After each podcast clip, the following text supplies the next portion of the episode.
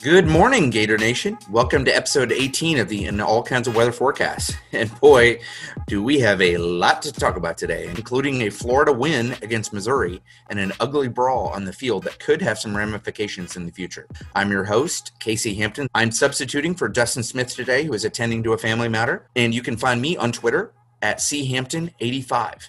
And as usual, we've got an all kinds of weather creator and founder, Neil Schulman, with us. And you can find him on Twitter at All Kinds Weather. You can also follow our podcast on Twitter at IAKOW Forecast. So, Neil, how are you doing today? Doing well. Um, relatively relaxing Sunday for me without the Giants. Just um, prepping some content for the week, enjoying NFL Red Zone, watching all the other teams with the rain kind of beating down on my house, which is kind of relaxing. It's a nice sound for me, as uh, because I mean, let's face it, I definitely need a bit of relaxation today after yesterday. Uh, we'll get into that in a moment. Casey, um, how's everything on your end today? Hey, the Jags were off, so that means they didn't lose today. So uh, oh, it's uh, it's it's a good day, man. It's a good day. Um, but yeah, much like you, just recovering today and uh, trying to get over the the the stress and the anger and the whatever emotion you want to call it from last night um, from that experience with Missouri on the field. We'll just call it an experience. it's probably it's probably the right word for it. Um, yeah, it was it was it was definitely emotional. Um, I think on both sides. I think that there's going to be a good bit of blame to go around as the as we sort of unpack this and we sort of watch the film some more. And we'll get into all that very shortly. But first, let's take care of our sponsors. As usual, we are proudly partnered with the Gator Good Foundation, the nonprofit organization that works to send an underprivileged Gator fan to the swamp. That's not exactly going to happen this year, as you probably know already from our previous ad spots of the Gator Good Foundation, we've been reduced to a virtual campaign for 2020, and we are still looking for candidates to provide that virtual experience too. So if you believe that you or someone you know is worthy, please email us at gatorgoodfoundation at gmail.com. Again, that is gatorgoodfoundation at gmail.com. Second, we are proudly sponsored by Stingray Branding. These folks will put a sting into your marketing and they'll deliver results that will wow your clients whether it's web design, logo design, branding, graphic design, social media management, search engine optimization, marketing strategy, or mobile app design, Stingray Branding has you covered. If you or someone you know needs professional help in any of the above, here are two great reasons why you should choose Stingray Branding that I give you guys every show, but I'll give them to you again. One, it's a veteran owned business. There's not a better way to properly thank those who serve our country than by giving the business, in my opinion. And two, it's run by a Florida Gator. So yes, they do great work, but they do great work and they're owned by a Florida Gator fan who happens to be a U.S. veteran. So to learn more about their services and rates, go to stingraybranding.com. That is stingraybranding.com. And last thing before we get going, just a quick reminder that we are planning to get two shows out there per week now that we're back in the swing of football season. One on Mondays, recapping the previous game, and one on Wednesdays, previewing the upcoming game. And with the previews out of the way, it's time for our featured presentation. Let's talk some Gator football, Casey. Oh boy, do we have a lot to talk about, my friend. Um, which is obviously awesome after the last two weeks of not having football for for the Gator fans everywhere. Um, and there's really no other place to start other than talking about the fight that happened at the end of the first half, uh, because that's obviously what everybody's talking about today, no matter if you're a Gator fan or not. On the final play of the first half, in case you missed it, Kyle Trask was throwing a Hail Mary to the end zone that fell incomplete. When he released the pass, shortly afterwards, he was hit by Trajan Jeffcoat of Missouri. And Florida players ran over to fight for their quarterback, rightly so, in my opinion, and a full scale brawl ensued. A whole bunch of punches were thrown, mainly at the helmets, and the whole thing took about five minutes to break up, including with Florida coach Dan Mullen and, e- and Mizzou coach Eli Drinkwitz both on the field at the same time. When it finally got sorted out, Zach Carter of Florida, Antwuan Powell of Florida, and Trey Williams of Missouri were all thrown out. And there probably are still going to be additional ramifications coming from the SEC office in Birmingham this week. Although I do have to point out that as of this recording Sunday evening, none have been announced. But anyway, Neil, you were pretty vocal along with me on Twitter last night about the fight, and you were particularly aggressive. Uh, I was definitely admiring your ability to go after uh, both the SEC and pretty much anybody that wasn't Kyle Trask or defending him on the field last night. Uh, so you've had about roughly 22 hours to digest what went on last night and what transpired on the field. What are your thoughts? Okay, so I think analysis of this has to start by saying that from a strictly football rules perspective, meaning strictly within the rules of the game of football, Florida was in the wrong for the fight because it was Florida who charged the field looking for Trajan Jeffcoat's blood. So again, strictly from a football legality perspective, Florida was to blame. However, and there is a big however in all caps, bolded, italicized, and underlined. There is a very clear other side to this. And that's why I believe in always looking at context rather than simply looking at what the rules and the law state. The fight started because Jeffcoat delivered a late hit on Trask. Was it dirty? That's a little harder to judge. It's not, for example, as bad as what Cash Daniel did to Trask last year. I mean, it wasn't close. Personally, I think the hit borders on dirty. It might have been. You might reasonably say it wasn't. But what we do know, because we have video of it, is that it was late. Jeffcoat takes not one, not two, three steps and then launches and nails Trask after he throws the ball. So it should have objectively drawn a penalty flag for roughing the passer. That is the textbook definition of roughing the passer. And no flag was thrown. The referee was right there and did not throw the flag. So Florida players decided to do what the referees wouldn't do and hold Jeff Jeffcoat accountable for it because let's face it, if that hit draws a personal foul, this fight never happens. Florida gets 15 free yards, one more play in the half. Jeffcoat gets a warning. The play moves on because then Florida is satisfied that the late hit on their quarterback was accounted for. So when the SEC is reviewing the tape of this incident, if they have any interest in achieving justice, which they very well may not do, by the way, they will consider that. And and while we're talking about what should happen, if the SEC is interested in achieving justice, let me just mention this officiating crew, by the way, headed by a guy named David Smith, should never work another game of organized football because this is not the first time that Smith has screwed Florida over. He was the head referee in the game against Missouri on Saturday night. He was also the head referee of the Georgia game in 2019, the game of the, and I'm, I'm putting air quotes up here, the catch air quote, by Lawrence Cager that hit the ground. And he was the head referee of the Kentucky game in 2018 for the Evan McPherson missed field goal that was actually two feet inside the upright. So this is the third time he's been responsible for something that has had negative ramifications for Florida. And it wasn't even the first time in the game on Saturday night that he screwed Florida over. There was a phantom offensive pass interference call on Trevon Grimes that even the color commentator, by the way, former Georgia quarterback Hutson Mason, guy does not like Florida. Even he just straight up said, yeah, that's a bad call. So shout out to Casey for taking this up, by the way. He's got screenshots of these calls and David Smith's rulings on them on his Twitter at Hampton85. And you know what? No, I don't really have a very high opinion of Missouri as a program. I totally understand fans calling them trash and verbally abusing their players. I I get it. It's you know emotional. It the fight added to the emotion of an emotional sport of football. I get that, but I like to attack the source of a problem, not the symptoms of them. Identify what started the problem. Go cut the head off, and the symptoms don't happen. These are kids who are playing a game that's emotional by nature. Referees are grown adults who are supposed to be the calming presence within that storm of emotions and supposed to stop things like this from happening before they begin. So, again, yes, Missouri players are not exactly a group of people I will ever rush to side with after what I saw last night, after all those punches.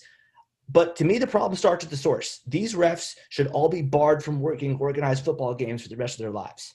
Hey, Neil, fun piece of trivia. Where did David Smith, the head referee in those games, where did he play college football? I'm going to guess either Georgia or Alabama. University of Alabama, 1987 okay. to 1989.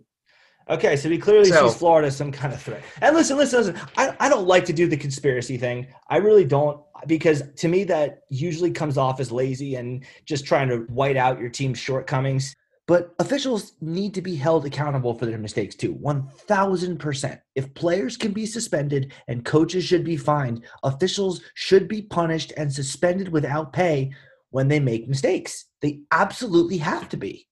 And here's my thought you know, we all have jobs that we have to do in life. And, you know, Neil, your job is your brand with in all kinds of weather and working with the Gator Good Foundation. Um, you know, whether you are a garbage man, a sanitary engineer, a nurse, a doctor, president of the United States, football team, or a referee. We all have a job to do, and we're all evaluated. You know, I work at Georgia Tech as an advisor. I'm evaluated based off of student satisfaction in student employment. I want to call out Greg Sankey and I want to call out the SEC office. We spend money, whether it's on our cable bills, whether it's for gas to travel to a game, and tickets for a game, and concessions at a game, and lodging at a game, whether it's gas to go to a bar to watch a game, and to pay for the food at a bar, and pay for drinks at the bar. We we are emotionally and financially invested in these games. I want to know, Greg Sankey, when are you going to provide the accountability and the transparency? Because yeah, I'm a Gator fan, and David Smith has obviously screwed us over a few times. But let's look at the Auburn Arkansas game. Let's look at the Auburn Ole Miss game. Let's look at any myriad of games this season that these officials aren't getting the calls right.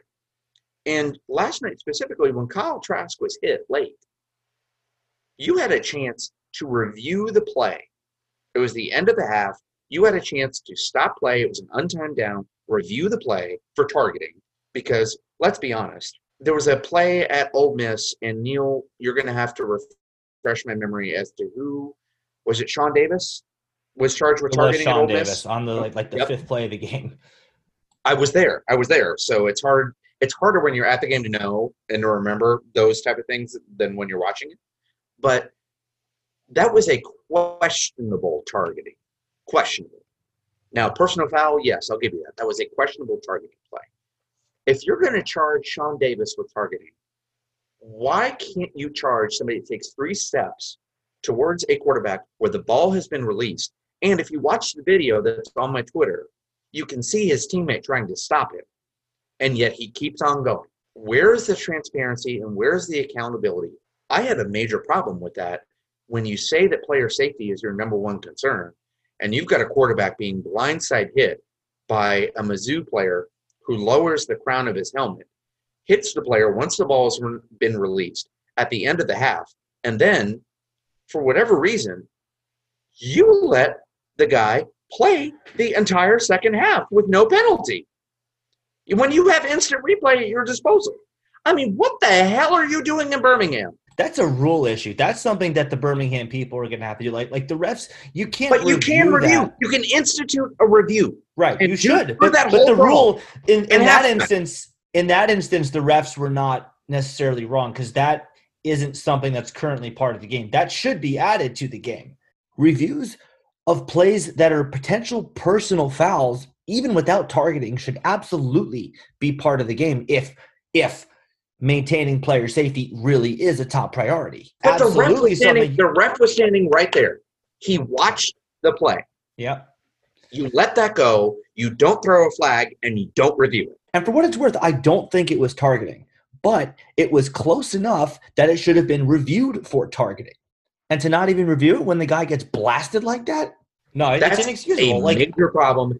And and Greg Sankey, you have to be accountable because eventually, at some point, yeah, we understand they're human, but to watch that play and to not throw a flag, to watch the ball bounce when Auburn was playing Arkansas, to watch the ball hit the Auburn punt returner.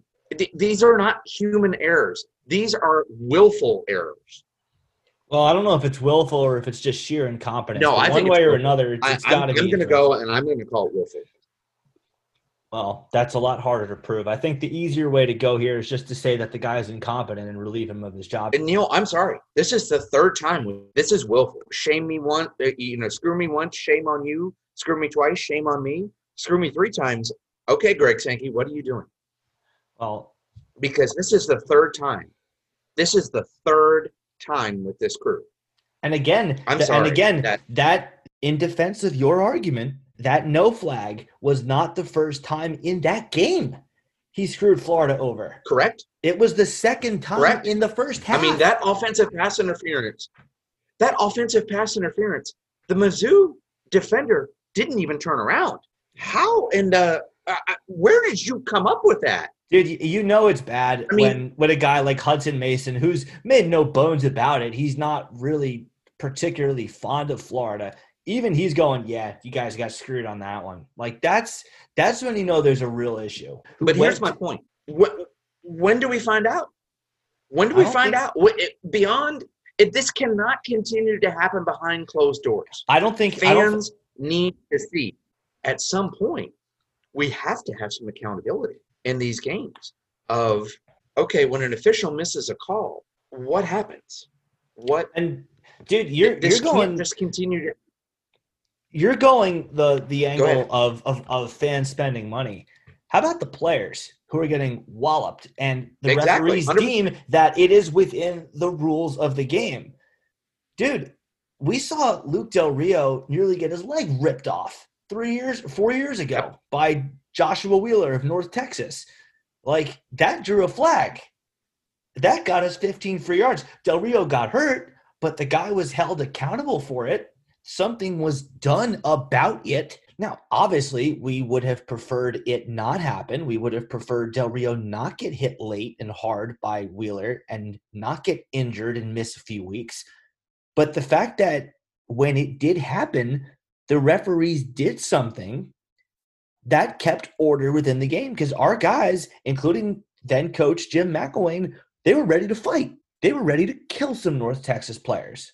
We and I'll, and I'll tell you, had he thrown a flag, Neil, I don't think that brawl would have happened. No, I, I I definitely doesn't because the players wanted some form of accountability. They looked to the refs, like Richard Gouraige is seen on the tape looking at the ref and like throwing his hands up, and then the brawl starts because then Florida players determine, okay, you guys aren't going to deal with him, we will, and that really that's exactly what it is. Florida players decided to deal with a player that the referees would not. And and really, it goes to a deeper issue than that. I looked at David Smith last night, and he looked like he was on Mars. That he didn't know what was going on. He didn't know what to do. He was completely lost. He lost control of that game. we do have to spread the blame where it belongs because yeah i like i said i firmly believe in getting the problem at its source cutting the head off and all the symptoms will stop right but missouri is absolutely not absolved from blame here because let's Correct. remember let's remember one thing they were very much in the game at this point it's 7-6 missouri a couple of quick things go against them and now it's 20 to 7 florida but they played Florida even in that first half. And even with the way the first half ended, with Florida scoring twice in a heartbeat, they should have been encouraged by what they'd done and just gone right to the locker room to prep for the second half. And to me, that says a great deal about them as a program. That down 20 to 7 at halftime, they think the game's over and they, they just want to fight. Because let's draw the clear distinction here. Florida wanted to fight to protect its quarterback. That's that's clearly not ideal because again, that's not legal within the rules of the game. But Missouri wanted to fight. Period. Like that's the end of the sentence. They just wanted to fight. And the film shows that because Mizzou had several different guys throwing punches. I, well, let's let's take them off. Trey Williams, number zero, he got ejected. Akial Byers, number 97. Isaiah McGuire, number 99. Chad Bailey, number 33. Markell Utsey, number 90. There was a guy wearing 15 who was partially obscured from view. I don't know who it is because they have two guys who wear 15. So it was either Chris Abrams-Draine or Johnny Walker Jr. One of them, throw them in the mix. Like these guys are all in mass throwing punches down 13 at halftime, which tells me that they either thought the game was over collectively as a team. They thought the game was over down 13, or they just simply didn't care and they wanted to make themselves feel like big, tough guys. And neither of those two possible realities cast them in a very good light. But again, the whole point for me, and I'm going back to this, but the whole thing is they're immature kids. The referees are supposed to be the grown men, the calming presences in a storm of emotions who enforce the rules and prevent immature kids from doing immature kid things. So I'm going to add two points to that um, very quickly. And one of them is not going to be popular with Gator fans, and one of them I don't think a lot of people are going to agree with me with. But the first point, I've agreed with several people. I understand why Dan Mullen left the bench. I get it. That he's supporting his players, and I totally get that. But as a head coach, you can't do that. You can't do that. You have to maintain order with your players and you have to be a leader for your players. And last night, I think he was standing with his players, but he wasn't leading his players. And I realize that is not going to be a popular point that I'm going to make. And I'm probably going to lose a few followers on Twitter about that. But you can't charge on the field like that. You just can't. You have well, to be the bigger person. Okay, even when I, even when it's emotionally difficult. I will say I don't think he charged out there with the intention to fight. I think hmm. he charged out there. Agree, but you have to stay on the sideline. You have to stay on the sideline. You I think. To. Well, I mean, it was halftime. But but but go to the tunnel. You can't come out to the field like that. You let people I, like Nick Savage. You let people like um, C. Rob. You let people like quality control people do that. You can't be seen like that. There's a picture on Twitter of him with a look of just manic rage in his eyes, and I get that but it looks like he's trying to charge the official. You can't do that. You can't do that. Okay, so I, I think that goes back to the distinction I made at the top of the show about within the legality of the game and the context of extenuating circumstances. Because within the hard, fast rules of the game, no, he cannot do that. The way that Florida cannot charge the field looking to pick a fight given how much Dan Mullen loves his players, though, you got to be able to view that additional context when you're talking about something that he's doing with only the best intentions and the well being of the players whose living rooms he went into and whose parents he told he would treat them like his own son in mind. But anyway, we spent a lot of time on this. Let's let's get your second point and and then move on because we do have an actual game to talk about too. So, what was your second point? The second point is Mizzou, you wanted a rival, and now you got one.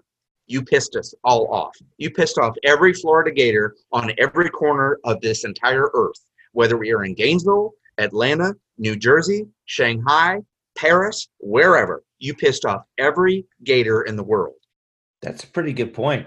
Um, I mean, I would have thought that the Missouri fans all gator chomping at us. And by the way, they've been doing this ever since they first played us. You go back to 2012, Kendial Lawrence scores a touchdown in the swamp And a game Florida would win, by the way. And a couple of the linemen start doing the gator chomp at our fans. 2013, you know, they're all doing it in mass in the stands. 2014, Marcus Golden with the scoop and score. He does it a couple times. Shane Ray does it.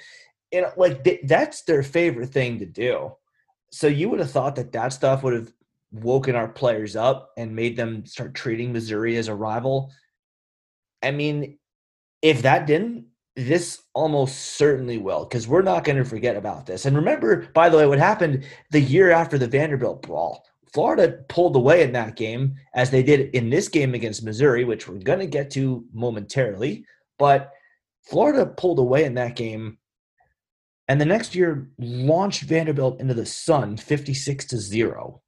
So, yeah, you make a good point, Casey. Missouri, you know, you done did it now. Good luck, because having spoken to a couple players this morning, well, yesterday morning, since you guys are going to hear it on Monday, having spoken to a couple players on Sunday morning, they're not playing games with you guys anymore. So have fun. You wanted to piss all of us off? You got your wish. So welcome to the SEC, boys. Yeah, Casey's fired up. I like it. I thought I took some shots on Twitter last night. We got the we got a raging bull here in Casey. Damn. And I think we've beaten that to death. So let's move on and talk about the game that happened around that. Because, you know, yeah, there was a football game that happened in you know, 50% of it before that fight and 50% after it. So uh, let's talk about the game itself. So, I mean, there, there's a lot to take away from it. I think most good, some not good, but mostly good. And uh, I'm taking over Dustin's host role now. We both have to kind of chip in and do our part here. But uh, Casey, what did what was your main takeaway? So definitely, we were shaking off the rust. I think throughout most of the first half, um, with just the back-to-back COVID bye weeks, and we that was bound to be expected. Let's have a round of applause for the Florida defense last night. The Florida defense came up, whether they read what we said on Twitter, whether they've read Sports Illustrated, Bleacher Report, whatever, they came up and they were ready to play. They held Mizzou for 57 minutes without a touchdown. And Mizzou, this is the same Mizzou team that scored 45 on LSU. And granted, LSU may not be what we've expected LSU to be over the past few years, but we held them without a touchdown for 57 minutes of that game. There were two field goals. And there was one field goal and a pick six that was on an ill-advised um, Kyle Trask throw. But our our defense has an identity now. Whether they have that next week, that remains to be seen. Our offense shook off the rust, but when they did, Kadarius Toney is a grown man. Scooter that, Magruder. That man, yes. Shout out to Scooter Magruder. He is a grown man. I don't know how this is the second game this year that he eluded five plus tackles and scored.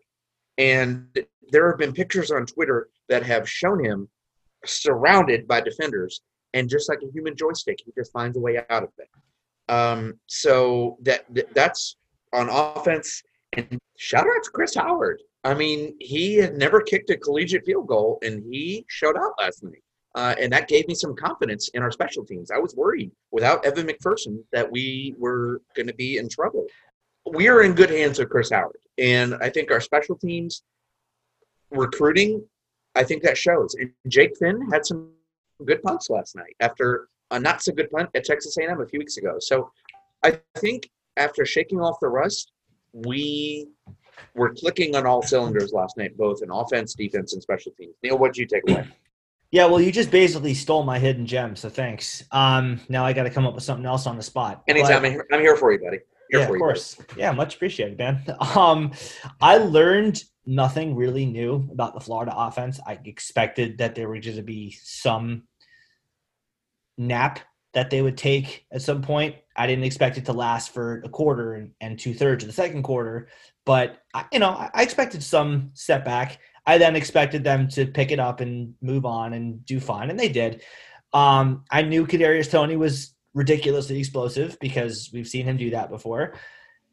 I learned that Florida's backups in the secondary are just as trustworthy, if not more so, than the guys ahead of them on the depth chart that were sidelined. I don't know that I want to call them better than the guys they replaced because I don't believe that one game or one performance sets a rule but I think it's very possible that they, they could be. I've been very high on Jaydon Hill for a while, and he looked great as the corner opposite Kaiir Elam.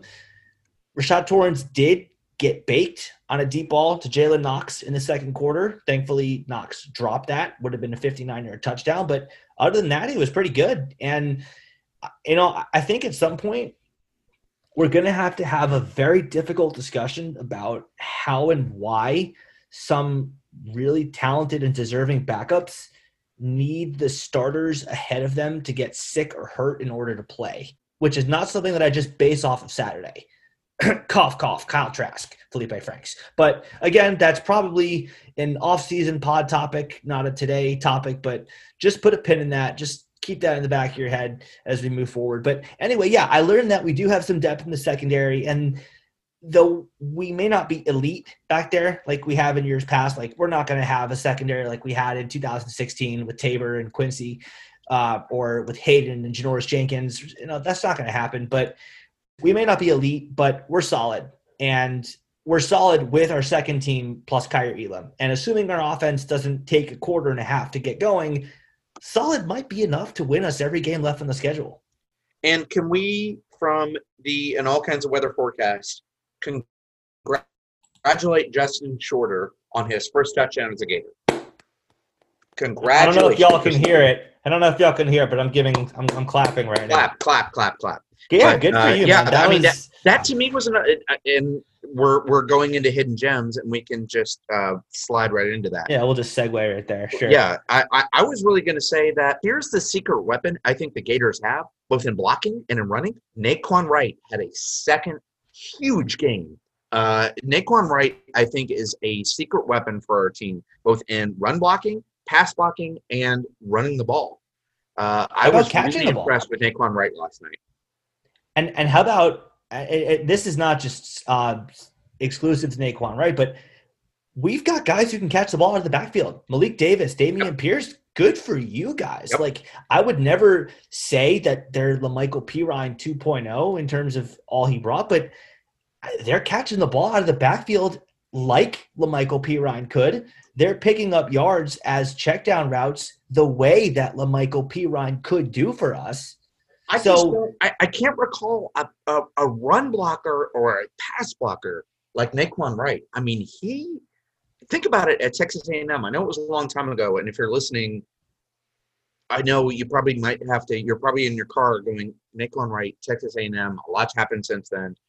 When you get home, take a look at Neil's YouTube videos, his 15 minute videos of all the games. Even though we lost that game, Nay'Quan Wright single handedly kept us in that game with a lot of blocks that he made. It's true. Same deal. I mean, th- this guy is the real deal, and he's my hidden gem from the game last night. And Neil, what was your hidden gem from the so game? my hidden gem was going to be Chris Howard. Um, you, you stole that. It was then going to be Jacob Finn as my second. You stole that too. Well, all right. I'll give two new ones. One was yeah, Jacob Finn was great. Three punts, 129 yards no returns, zero returns. There's a difference between punting at 60 yards and getting it run back for 40 and punting at 55 yards and no return. He didn't have a 55 yarder, but he had he had three punts for 129 yards, zero returns for zero yards. Good call. And the and second, second, one, hidden gem? second hidden one, uh, kind of just touched on it, but well, no, I didn't kind of just touch on it. I did just touch on it. I just went into it in great detail, but we have pass catching backs now.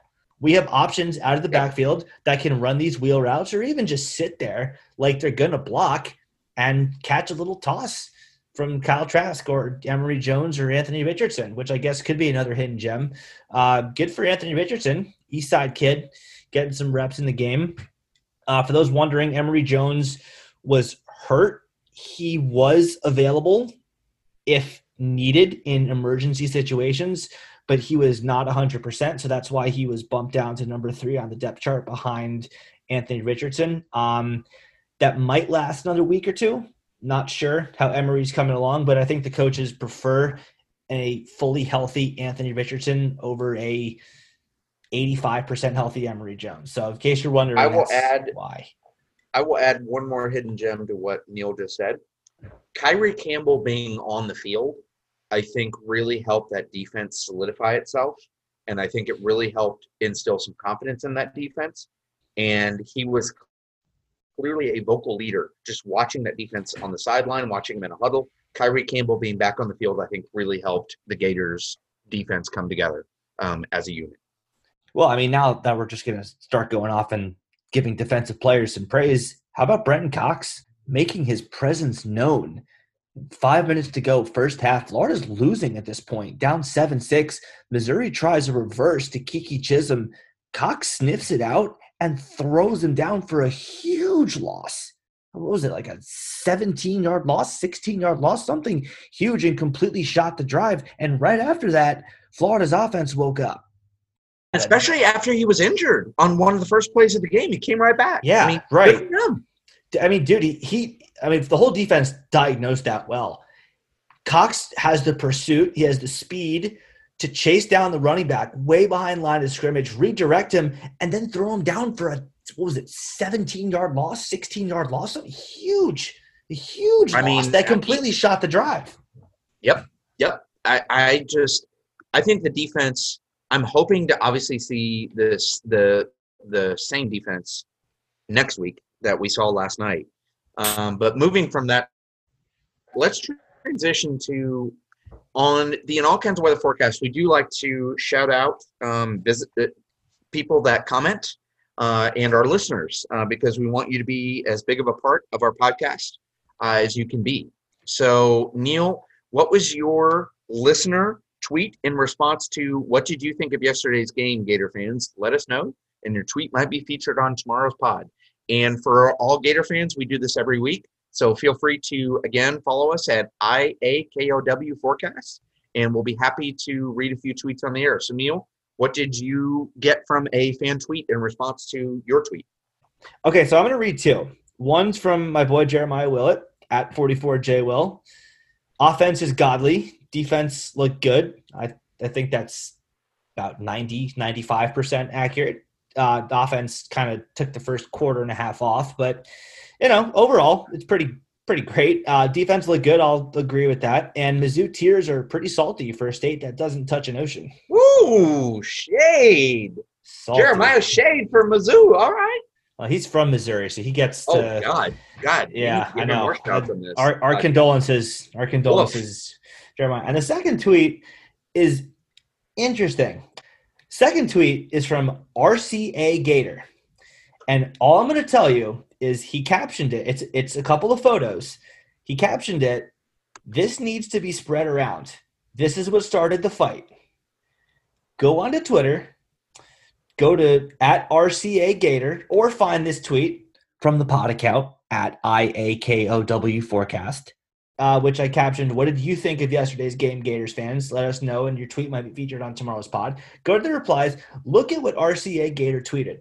It is a couple of photos. The first photo is of the hit itself, and the second photo shows the guy who delivered the hit doing something that is, shall we say, uh, of questionable character and I'll I'll leave it at that, and I'll let you guys look at it and see for yourself. Casey, you see it? I do, I do. Um, and you know, I really hope that uh, the SEC officiating office and uh, Greg Sankey see that. Yeah, you know what? I might have to actually. While we're on the pod, you guys are going to hear me and witness me. I already, already did it. I already did it myself. Oh, Casey's So, uh, ahead of me. Neil- I'm just going to retweet. Neil, it. yeah, yeah, definitely uh, go go look at that. Between the video that I shared last night that has now been shared over 1,200 times, um, of I, I I put my iPhone in uh, s- slow motion, and watching the hit happen, and then between this, I'm going to be interested to see who gets suspended and and and determining that. So definitely go look at RCA Gators post there uh, because that's that's interesting, Neil. That's that's a that's a really good shout out there. Yeah. Yeah. So my uh, viewer, I, I've got two viewer tweets um, that I think both are accurate and funny for different reasons. Uh, I'm going to go at uh, my boy Peyton Quick at ITK underscore Peyton. The defense played their best game of the season. Offense started slow, especially the offensive line, but the whole team played as a whole team in the second half. It was also great to see the younger guys getting a lot of play, playing time. 100% right. I would love to see Jaydon Hill out there. I love to see Chester Kimbrough out there. I love to see Kaiir Elam out there. They played their damn hearts out, and it was awesome to see. Um, and the second tweet that I'm going to call out is uh, Mom Mason at JC Mason one two two seven underscore mom. Direct TV carried Arkansas game instead here in Middle Georgia. Had to listen to XM radio app like it was 1966 all over again. Uh, Miss Mason, I, I get that. I understand that because uh, it's anytime I hear a Florida game that Beth Mowins is calling, I automatically turn that game off and I listen to Mick uh, because there are just certain voices I don't want to hear. And living in Georgia, I appreciate the fortitude that you have to live in this state uh, because I live in Atlanta and we are deep in enemy territory. So shout out to you for both living in Georgia as a Gator fan and turning on XM radio and listening to Mick and Lee McGriff uh, on the game last night. So I wanted to give you a shout out for that. So now it's time for the final word, our traditional closing segment for post game pods. Uh, it's been a few weeks since we've gotten to do this, uh, long few weeks, uh, long COVID few weeks, but um. So this is a quick reminder of how this goes. We all go around and give our play of the game, player of the game, grades for the offense, defense, and special teams and coaches. And we'll start with the player of the game, or play of the game. So uh, Neil, what's play of the game for you? Play of the game for me was Toney's third touchdown of the night, the one that came early in the third quarter, because that's when it became clear to me that Missouri had no answers.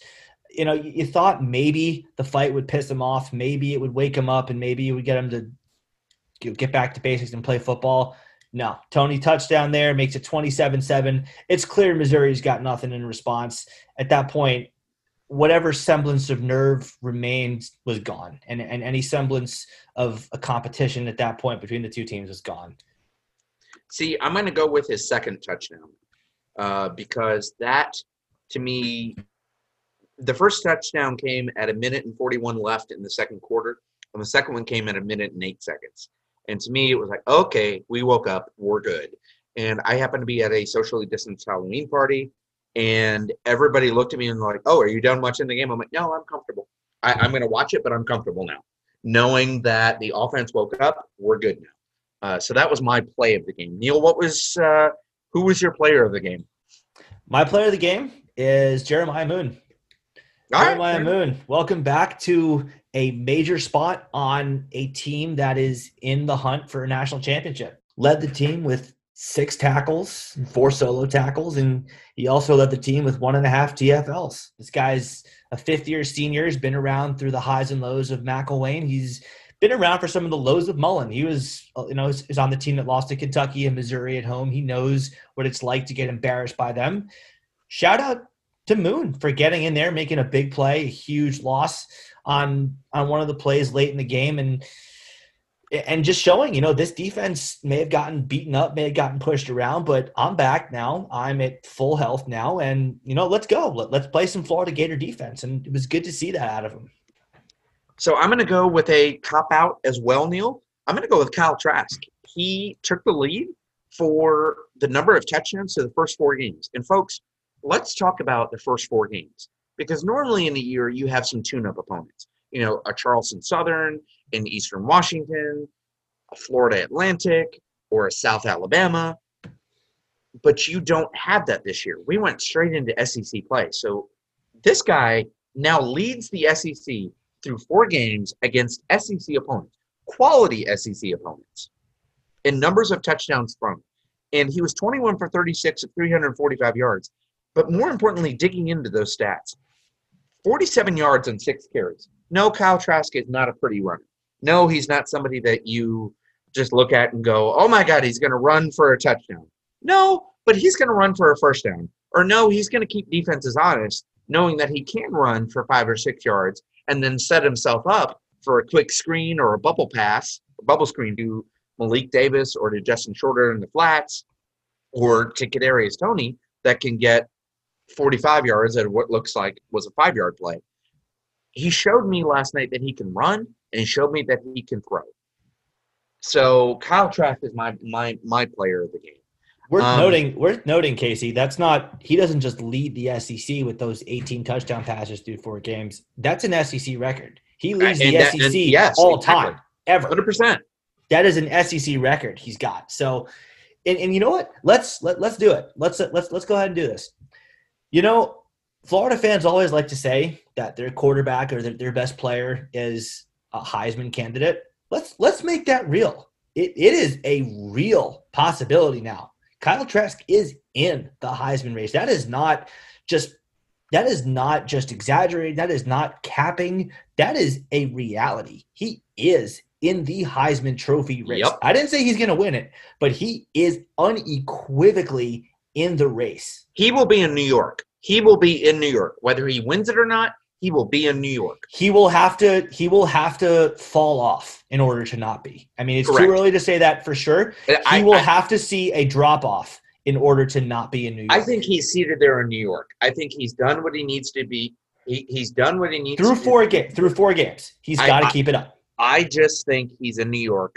That's my that's my prediction. But that's why we have a podcast and differing views. Quick your give your quick grades for offense, defense, special teams, and coaches. All right. Offense gets a B minus because the first quarter and a half was was kind of bad. Uh, to be I, honest, I'd agree with that. it's it. I mean, you got to score touchdowns in the red zone, and it, it it's not going to kill you against Missouri, but it might against Georgia or against Alabama in the SEC championship. It might even against Arkansas, who's Uh, might against Kentucky too. Yeah, right. So you know, like just because it didn't this one time doesn't mean it won't in the future. So let's let's let's use that as something to work on. But I'll go with you there. overall, overall, very good. Solid B minus from me. I, I the only thing I will dispute on that is give is I will say a B plus just because Kadarius Toney is getting better on running routes, and we never thought he could do that. That's So, fair. That's the only reason I'll give you a B plus versus a B minus. Okay, now on fair. defense, I will give the defense. I'll give the defense an A minus just because I think the expectations were low and they vastly outshone the expectations. And I think Todd Grantham has some questions to answer. I think Todd Grantham has to look at is Marco Wilson the best corner that we can start there? Todd Grantham has some good questions to answer, but the questions nonetheless. So I will give the defense an A minus. What about you, Neil? Yeah, I'll go a little lower. I'll go B plus because y- you can't forget about the bomb to Knox. Rashad Torrence did get fried. Like it that happened. It's not it, it's not it doesn't reflect well. It doesn't reflect better on Torrance just because Knox dropped it. He didn't do anything to make him drop it. Like like he got beat. And that that was a bad play by the defense. That happened. You can't ignore it. The rest of the game, they were pretty great. And I think you know, it, and again, because one play can make or break a game. Look at, I mean, look at the busted coverage last year against Georgia. Lawrence Cager catches that bomb because of a busted coverage, and it's 24 17. Without it, it's 17 17. So one play can definitely influence the grade. So I'll leave it at I'll leave it at a B plus, which is still monumentally better than the last time we saw it against Texas A&M. Let's look at special teams. Since I went first for defense, what do you give the grade for special teams, Neil? It's an A. I mean, it, it did everything it was supposed to do. Chris Howard goes two for two on field goals in his first ever collegiate start, makes all five extra points. And as I mentioned earlier, Jacob Finn, three punts, 129 yards, zero return yards. So they did nothing for me to take points away, so to speak. So they get an A. I have nothing different other to offer other than that. So I will agree with you on that. Uh, coaches. Now this is where I'm gonna probably disagree with Neil a little bit um, because I said what, as as as the meme says in 2020, I said what I said about Dan Mullen. I'm gonna give the coaches a B minus just because if you're Dan Mullen, you have to realize no matter what's going on, yes, you're standing up for your players, but can't come out running on the field like that. You can't do it. it. It doesn't matter what's going on. It doesn't matter how bad the officials are. You have to be above that. You have to be the leader. You have to be the face of this program. I'm just saying Dan Mullen, I think, has to check his emotions when he needs to in critical moments like that. And so that's the only reason I'm going to give a B for that. And Give a B minus. Neil, I'll turn it up a B minus. Excuse me. Yes, it somewhere between a B and a B minus. It, it depends on where you were raised. Where I was raised, it was 79 to 82 was a B minus, and then 83 to 85 was a B. Um, so I will give it somewhere between a B and a B minus, but I'm probably leaning towards B minus for that. Neil, what do you think? Mm, I'll go with a B plus because I think that I think the schematics were fine. Um, I mean, the, the offensive game plan was good. The guys just fell asleep for a quarter. Guys weren't really getting super open, creating a lot of separation. I think the, the play calling was fine. The defensive play calling looked good. It looked like a simpler scheme. Guys looked like they knew where they were supposed to be, and maybe maybe, maybe the off period helped with that, but that that factors into it. That's a piece of it. That, that that's still coaching. So I will semi agree with you on the Mullen thing because I do think that he ran out there with the intention of separating his players. I also think that with an officiating crew that did not look like it particularly cared for Florida. He run the risk of getting ejected, fair or not. Like it, you piss off the referee, you're probably going to get tossed, and he ran that risk and you know you can't do that. So I I do think he was in the right, which is why I say I semi agree with you because I don't think he ran out there to try to start a fight, but I do think he has to learn to be more careful in situations like that where emotions run high. So I'll say a solid B plus. All right. So overall grade for the game, I will give overall grade for the game. I'm going to give it an A minus, just because this team faced adversity multiple times. They came back. They responded well and I think gave themselves a jolt of confidence before Georgia.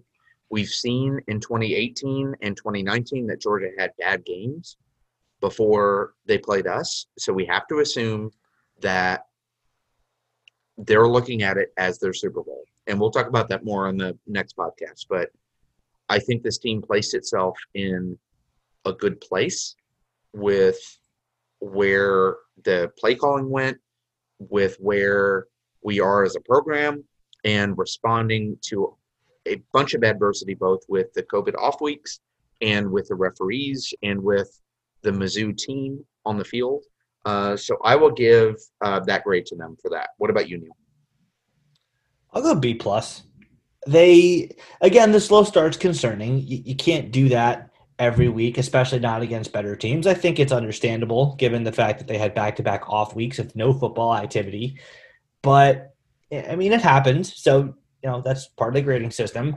And then after that, they were fine. They did they did fine on both sides of the ball and on special teams. They didn't do anything particularly damaging aside from the one bust on defense that should have been a touchdown and the one missed assignment on the offensive line that led to the pick six other than that, they did everything they were supposed to do. So, I mean, look, we're three and one. We're going to Jacksonville with everything on the line. That's how it's supposed to be, and and and and how it would be, even if we'd beaten Texas A&M. We'd still have to. We'd still be in this exact same spot where we have to win that game next week, or nothing up until that point mattered. Florida and Georgia are both undefeated in the SEC East, and they both have a loss to a Western opponent everything is on the line.